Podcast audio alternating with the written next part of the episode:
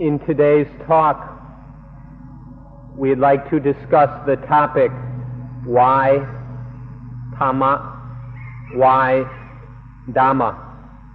For those of you who have come here from very far away in order to study and practice the Dhamma, we need to consider this point.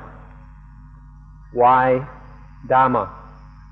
If we can understand this properly, then our study and practice will be go along smoothly and efficiently. so we will speak on this subject today.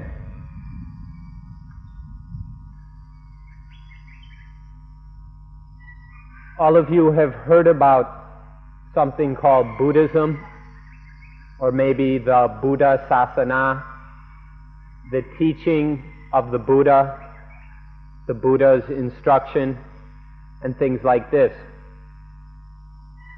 Often, these words become opportunities for us to engage in arguments and conflict through our varying opinions about what these things may be. However, Buddhism, Buddha Sasana, etc., can also be names for this thing we call Dhamma, various aspects of Dhamma. But in a deeper sense, this thing Dhamma can be called natural truth. Natural truth, which is the national, natural truth regarding the, the emancipation of life or the emancipation of the mind. This is what we mean by Dhamma.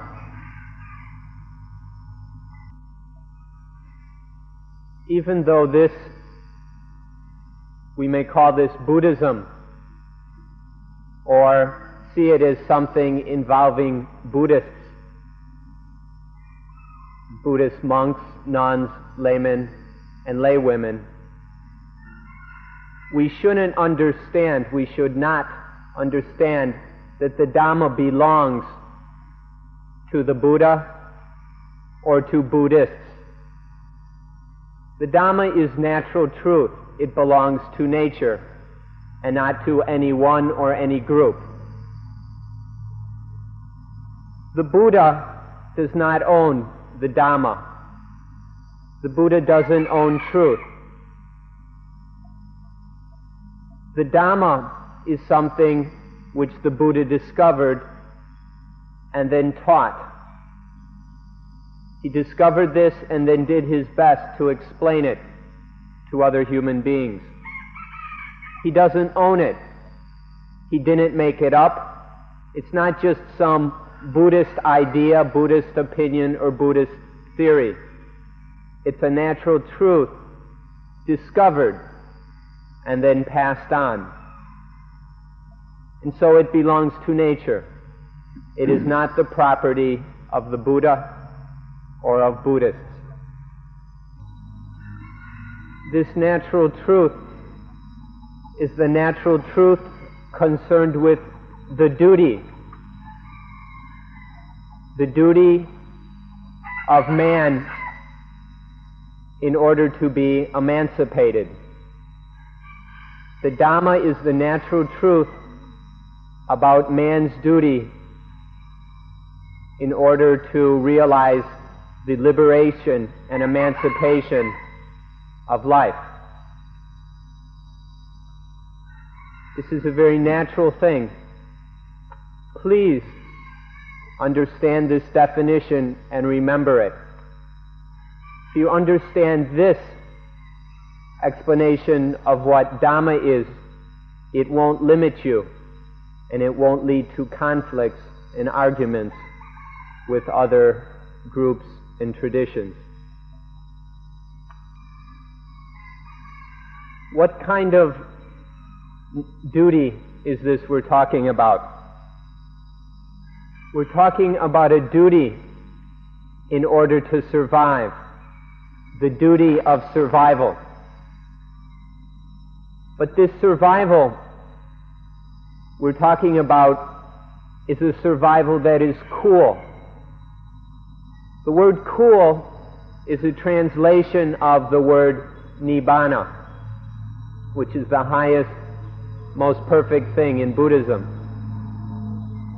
And so, this is a duty that aims at a cool survival. Not a survival that is still troubled with heat and problems, but survival that is cool. This is the duty that we're talking about.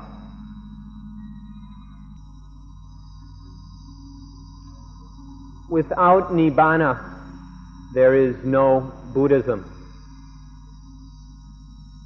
Nibbana means coolness. And coolness is the absence of heat, the absence of anything hot,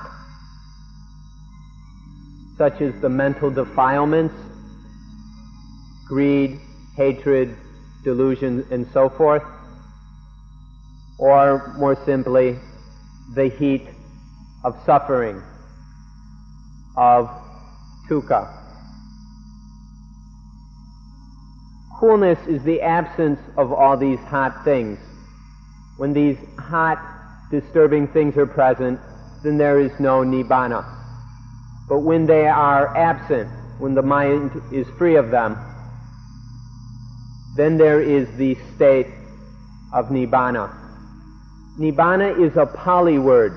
Pali is the language which the Buddha, the Buddha's words are recorded in. And the word Pali simply means coolness. This Nibbana is the state which is the goal and aim of Buddhist practice. This is the summum bonum, the utmost goodness or highest good as conceived by Buddhism.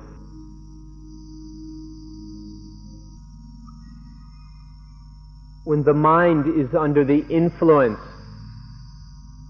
of various things which afflict it, then there is no coolness. For example, when the mind is under the influence of pleasure or things which please it, or on the other hand, when the mind is influenced and under the power of displeasure or things which displease the mind, then the mind is not free. It is hot and disturbed by the influence of these pleasing and displeasing things. Buddhism aims at being above all this, of raising the mind or freeing the mind so that it is above the influence of these pleasant and or unpleasant things. This is an example of coolness, of the mind being developed so that is, it is out from under the power and affliction of pleasure and displeasure. The aim of Buddhism is to be free of and out from the out from under the influence of both positivism, positivism, and negativism. These various dualities which afflict and disturb the mind.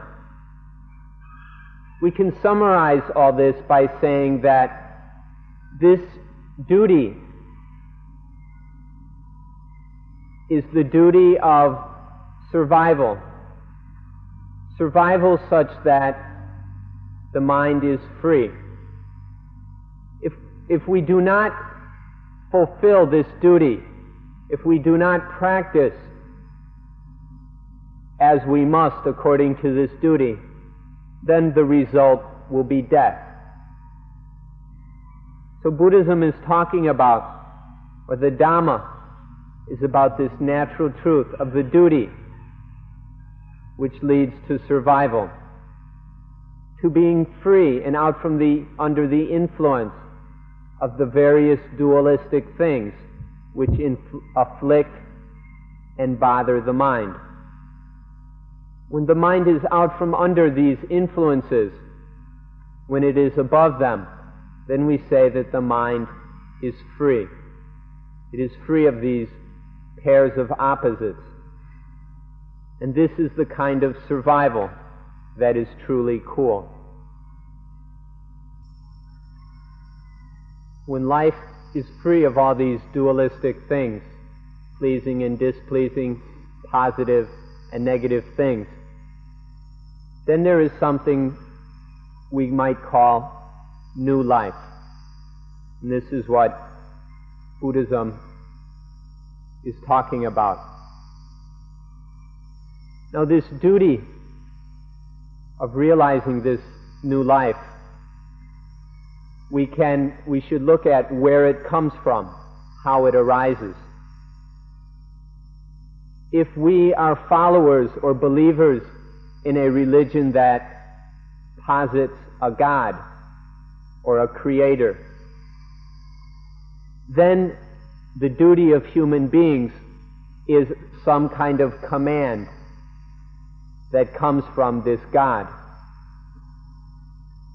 However, if our religion is one in which there is no God or a creator God, but rather a religion that is based in evolution, uh, an evolutionist religion rather than a creationist religion, then we see that duty, the duty of human beings, comes from the law of nature rather than from a God. The law of nature is inherent in all nature. Science, over the years, has uncovered a variety of natural laws. The Buddha, 2,500 years ago, did not make up theories, hypotheses, or laws. What he did was merely look as deeply into life and nature as is possible and in that way discover the law of nature and in turn teach it to other beings. So in Buddhism, we're talking about a duty which arises from, which follows from the law of nature, which is something that all human beings can come to know and realize.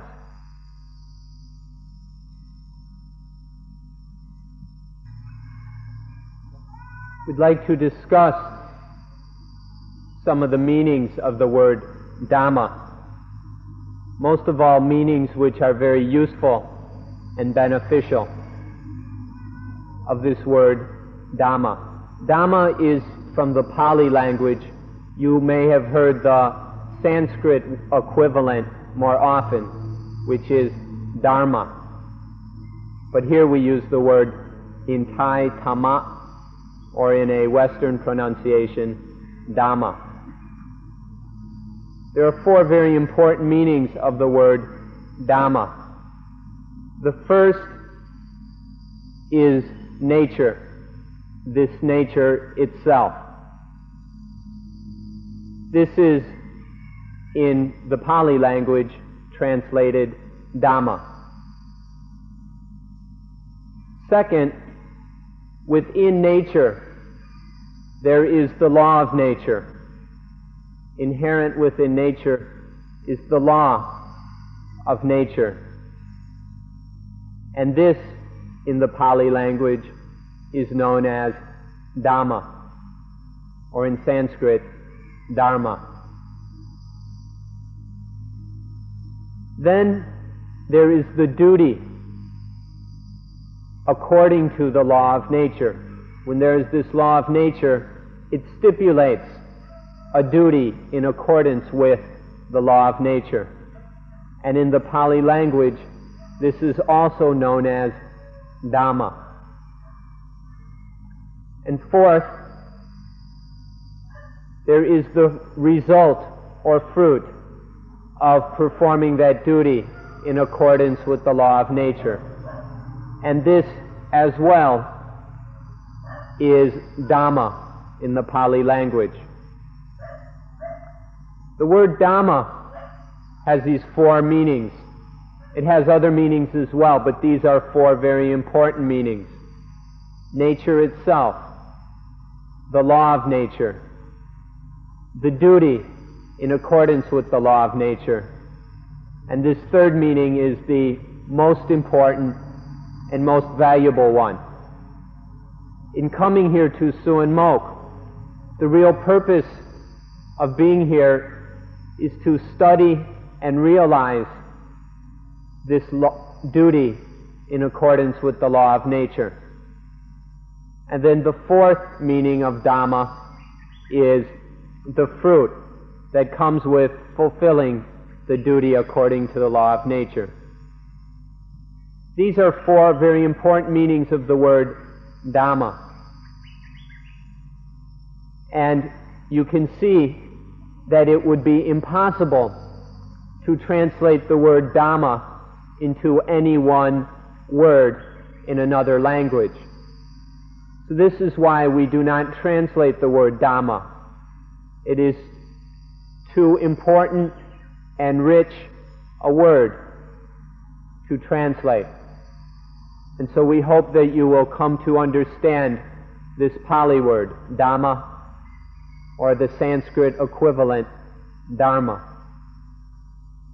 This is a very important thing that each of us needs to know. You can see quite clearly that all four meanings of the word Dhamma are related and associated with nature.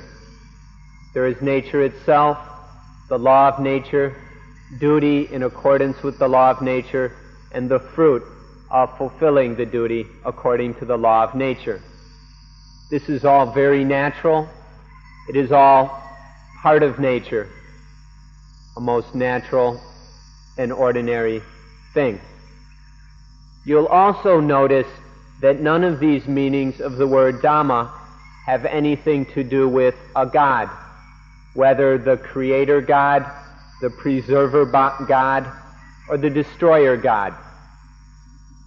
In these meanings of the word Dhamma, there is no notion of an individual or personal God, a God that has some sort of personality.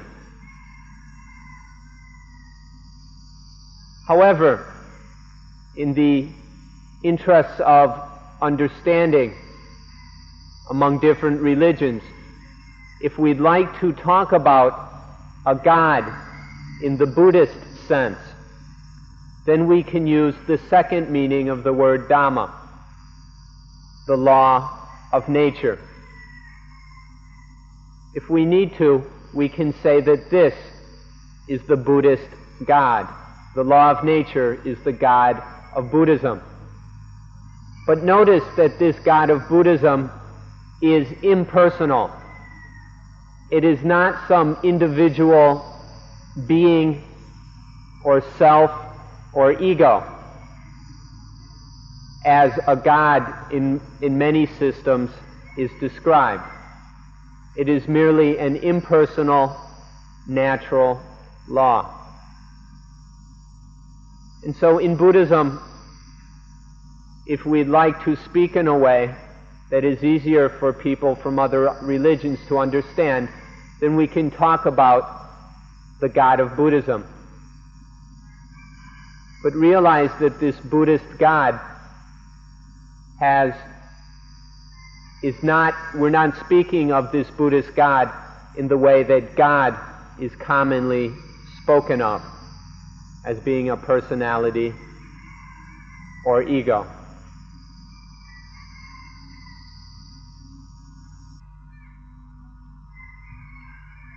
Now, this Buddhist God, or the law of nature, is something very scientific in essence. It's a very scientific approach to life. This is the kind of God which a modern scientist can be interested in. This law of nature is something that is completely fitting and understandable within the understanding of modern science.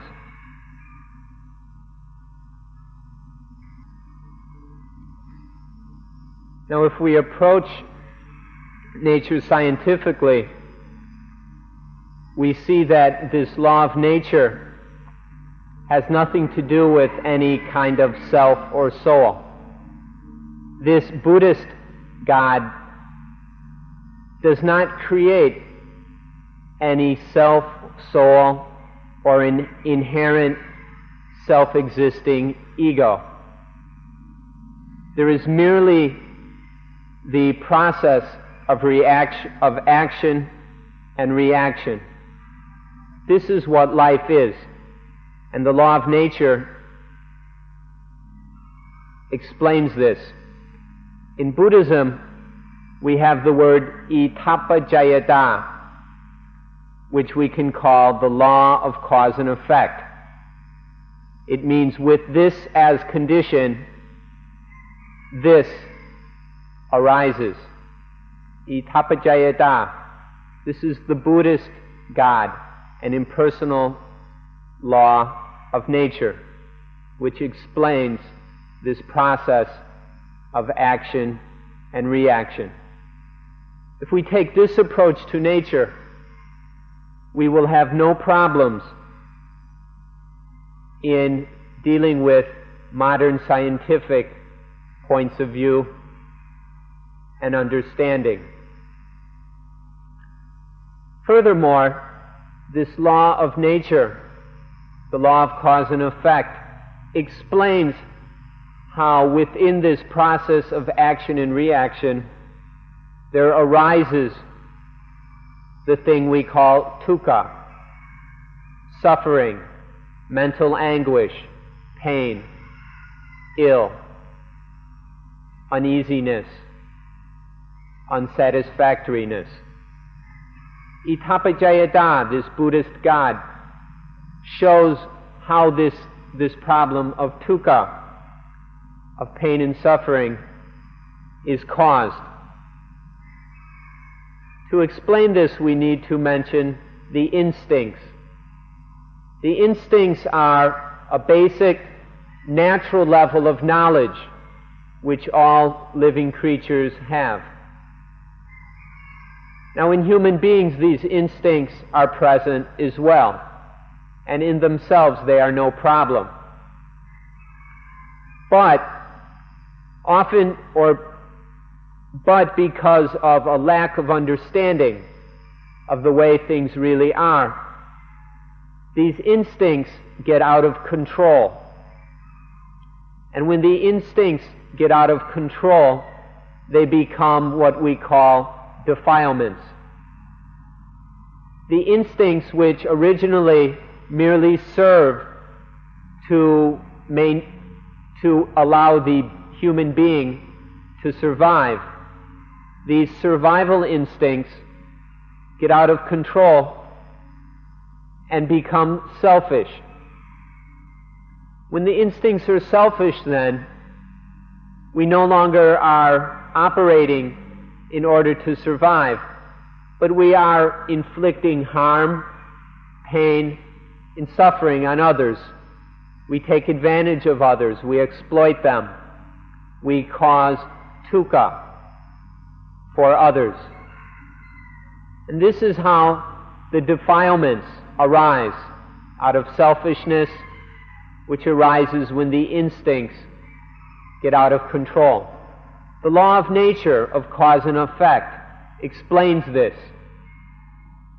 that dukkha, suffering, arises out of these causes as we have just explained.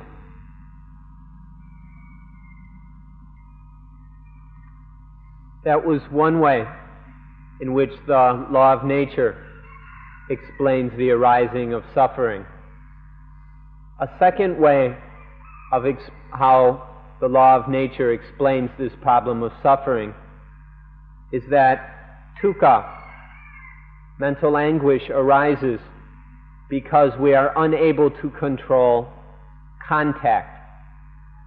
This thing, contact, or in Pali, phassa, phassa, or contact, is a very, very important thing that we need to get to know and understand. You may not have ever given it much thought, so let me take a bit of time to explain what we mean by contact.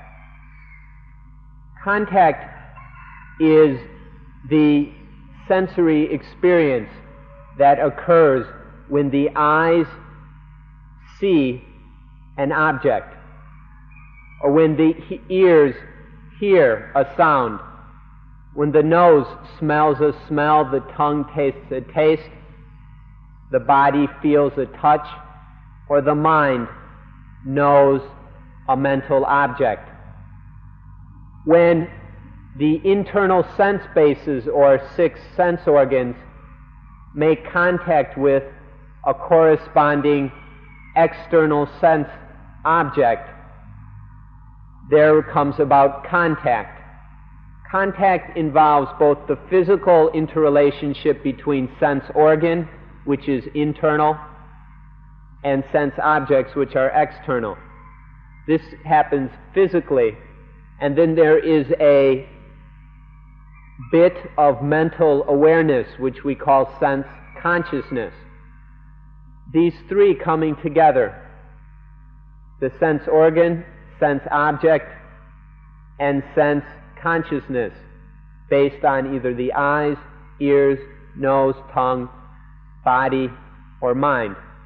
These three coming together is called contact or phassa. And a simple way of thinking of this contact between these three things is as sense experience. This is what all our experience of life is made up of. This is what is taking place in the process of action and reaction. Contact becomes a problem when we are unable to control it, to manage it in a wise way.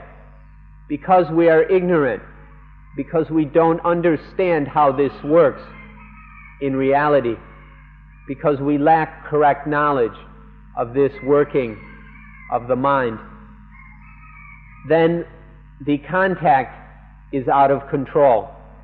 When contact is out of control, it conditions, it concocts, it brews up what we call feeling.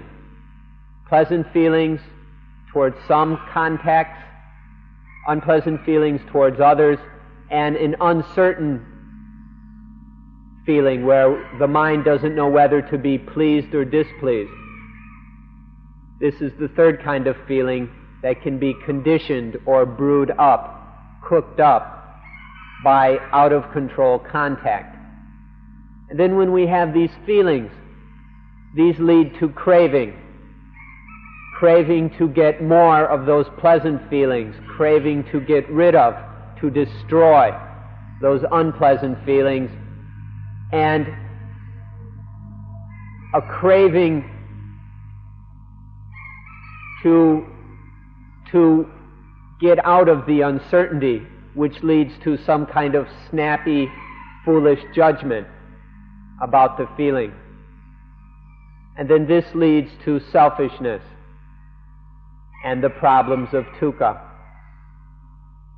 So this is how dukkha arises according to the law of nature.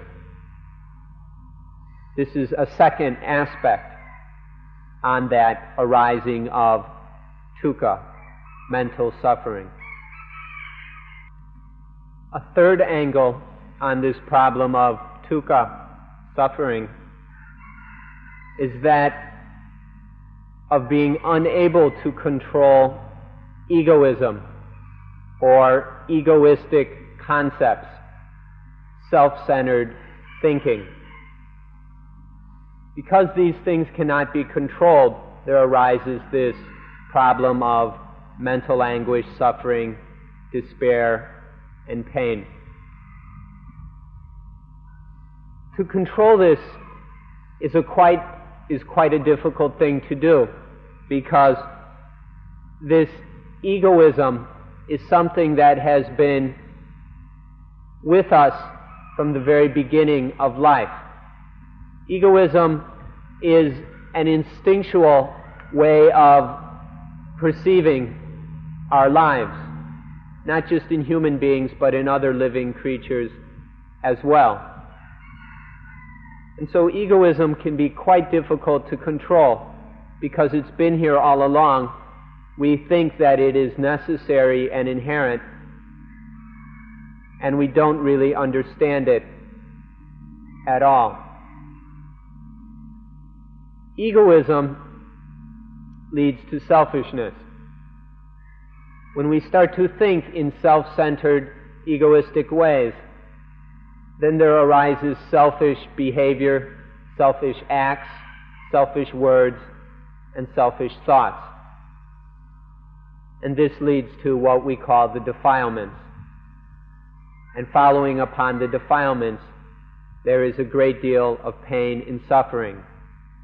The defilements of anger, greed, fear, worry, envy, etc., disturb our minds to no end as well as causing all kinds of problems for other people and the environment around us.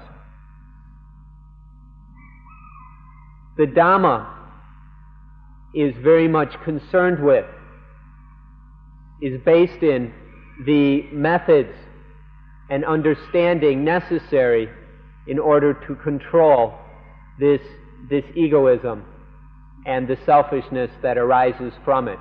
This is what the Dhamma is about.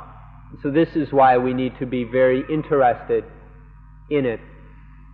By understanding the Dhamma, we begin to understand how egoism leads to selfishness, and that in turn brews up all kinds of pain, suffering, and dukkha by using the Dhamma and understanding it more and more, this problem of egoism getting out of control can be diminished, limited, and one day eliminated.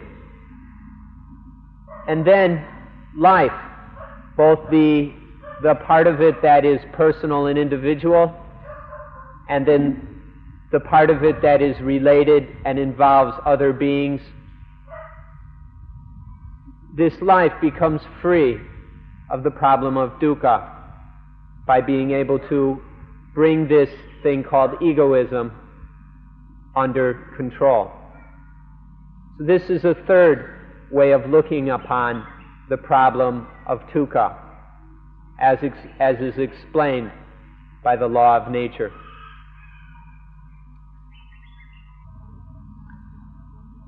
We've just looked at how dukkha, dukkha arises under the law of nature. Now we'd like to look at this, the opposite side of the picture, which is the extinction of dukkha. Dukkha is like a fire burning the mind. And so we're all, we need to be very interested in the putting out of that fire the extinguishing of the fire of dukkha. And so we will look at the extinction of dukkha, suffering, pain, mental anguish. We mentioned how that the instincts, if they get out of control, develop into the defilements. This is one direction which the instincts can develop in. However, it is not the only one. If there is knowledge and understanding that is correct, then the, these basic neutral instincts that are in part of that are a part of all life, these basic instincts can be developed in a different direction. With knowledge, these instincts can be developed in the way of poti or bodhi, which we can call enlightenment. Rather than through ignorance allowing the instincts to develop into defilements, we, through knowledge, develop the instincts into enlightenment. Taking these instincts and working with them, developing them, and so that they work and function on a higher and higher level. This leads to enlightenment. This is the opposite of defilement. And as enlightenment develops, it brings about the extinction of dukkha. The defilements lead to dukkha, to all sorts of pain and problems, both personal and for those around us. But enlightenment brings about the extinction of dukkha. Through enlightenment, the mind and life are freed from defilement. And then there is the coolness of when dukkha is extinguished. This also depends upon the law of nature, the law of cause and effect. Now that we've talked about the extinction of dukkha, let's go back and consider the word duty again. The duty in accordance with the law of nature. When there is the possibility of the extinction of dukkha, which is dependent upon the law of nature, then there arises the duty of life. Here we are, we've been born on this planet. And so we need to look at the importance of the value of this thing we call the duty of life. A Thai way of phrasing this is to ask, right. what is it to talk about this duty or its value is that how is it that we don't waste this birth? How is it to not waste this life? Or how do we protect the investment of this life so that we don't, so that it doesn't become a loss, a waste of time, a waste of a life? This is a Thai way of phrasing this, even though I've sort of messed it up with my translation. So, what is this? Is the value of the duty of life. We've been born. What are we going to do about it? What are we going to do with this life so that it is not wasted, frittered away, and blown on silly and useless things? So we need to look at what is this duty? Where does it come from? Where does it head? The duty centers upon this problem of dukkha. What is dukkha? It is our duty to find out. Where does dukkha come from? How does it happen? What is the end of dukkha? What brings about the extinction of mental anguish, pain, and suffering? And what is the way that this happens? This is our duty to discover these things. If we don't show an interest in this duty, we will be merely sentient beings. We'll be bodies with some mental processes walking around, but never developing to a very high or exalted level. So we'll, without interest in the duty of life, then there is no development beyond being a sentient being. But if this duty is studied, practiced, and perfected, then there comes the realization which we can call the perfection of life, to be a perfected human being. This comes about through the performance of this duty, through the development of life in the way of enlightenment. This is the value and importance of the duty of life, the duty in accordance with the law of nature. If it is practiced fully, it leads to human perfection. Now let's look at life, or more specifically, the value of life. We look to see what value and meaning life has. We can see, see this in basically two ways. The first value of life is individual. It involves our own survival, but not just merely surviving in a way that is full of disease, illness, pain, and suffering, or heat, but survival that is cool, surviving in genuine tranquility and peace. This is the value of life for each of us to develop life according to the law of nature so that there is survival in the highest sense. Not a petty low level of survival that where the body survives but the mind is pestered by the defilements, but a high level of survival that achieves human perfection. This is one side of the value of life. There is another aspect to it as well.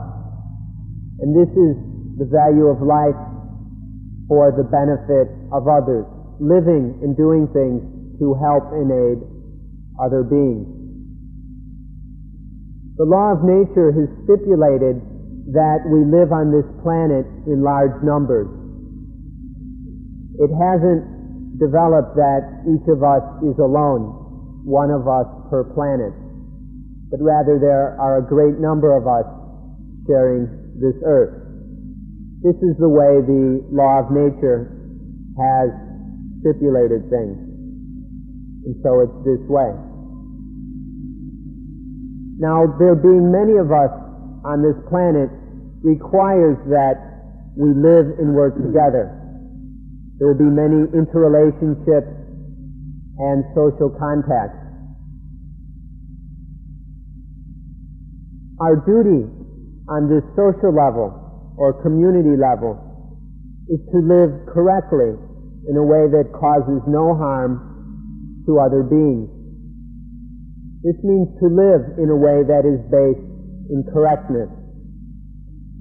When we find ourselves living together in these large numbers, we need to live for the benefit of each other rather than for our own selfish interest.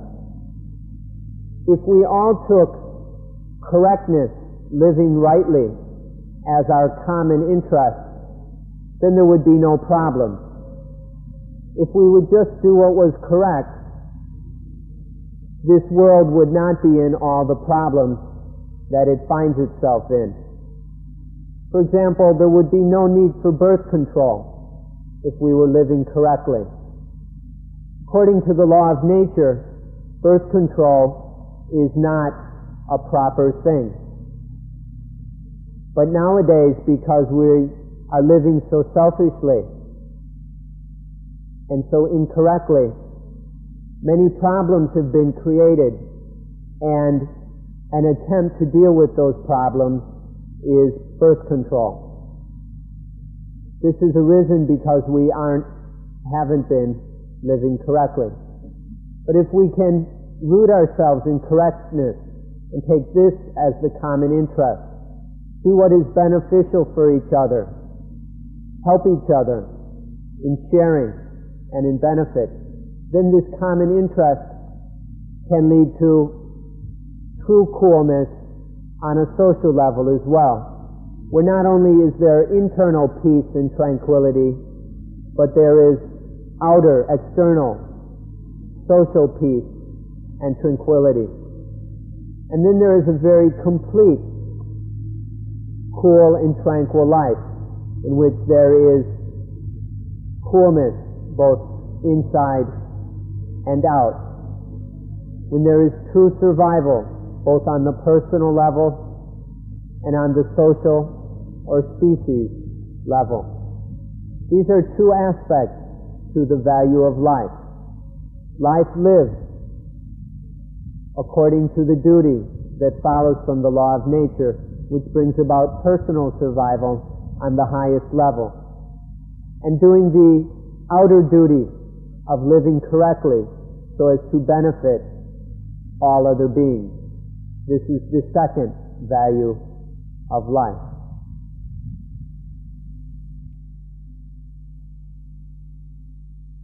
The duty of life in accordance with the law of nature when performed correctly will, will cause a God to appear that can genuinely help us. In Buddhism, remember, we were talking about an impersonal God. But when, when we do our duty as human beings, then this God, this impersonal God, the law of nature, can truly help us.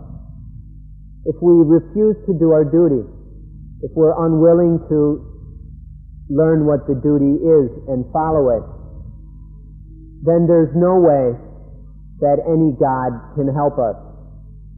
If we continue to be ignorant or foolish, unwilling to learn what this duty is, and merely following our, our old habits and patterns, then we'll continually get ourselves into the problem of dukkha.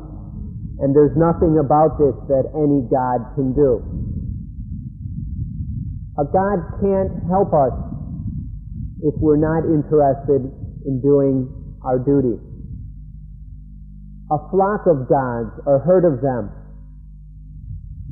could still not help you as long as there is no doing of the human duty.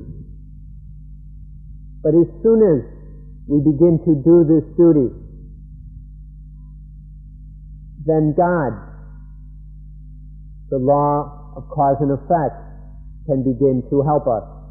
Through performing this duty, the law of cause and effect is on our side and then becomes our Savior. This law of cause and effect can save us if we do the duty of life.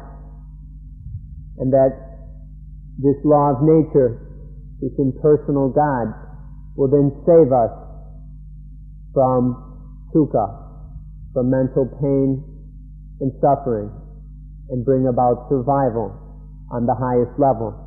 So this is how doing our duty in accordance with the law of nature gives rise to a God who can truly save us. In the world, there are a great many different religions, but they can all be summarized within two categories. The first category are religions that hold that there is a creator, some sort of God that creates. And often there is a God who also preserves and destroys.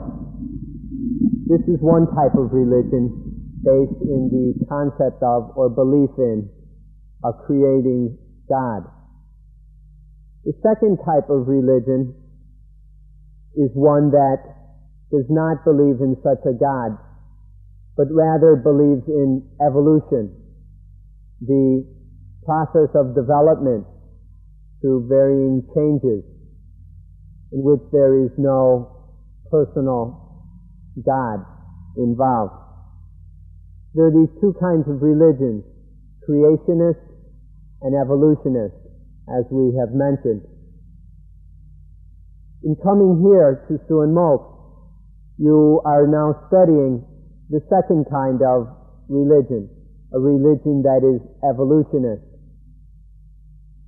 A religion that is based in the law of nature or the law of evolution. That there is an evolutionary development that follows natural patterns of cause and effect. This process of action and reaction. This meaning of Dhamma, this law of nature, is the impersonal God of an evolutionary religion. There is both this evolutionary God, the law of cause and effect, then there is the nature that follows from that law. And this we can call the Savior. The Savior in Buddhism is duty, doing the duty of human beings according to that law of cause and effect. If this duty is performed, then the highest fruits will be realized by human beings who perform that duty. And so if we look at Buddhism in this way, we see that within the word Dhamma, there is the meaning of both the, the God that creates, this law of nature creates everything that exists.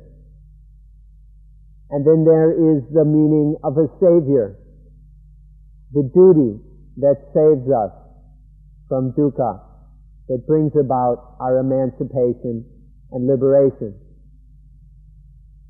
In creationist religions, there's frequent talk about the Creator God and the Savior God.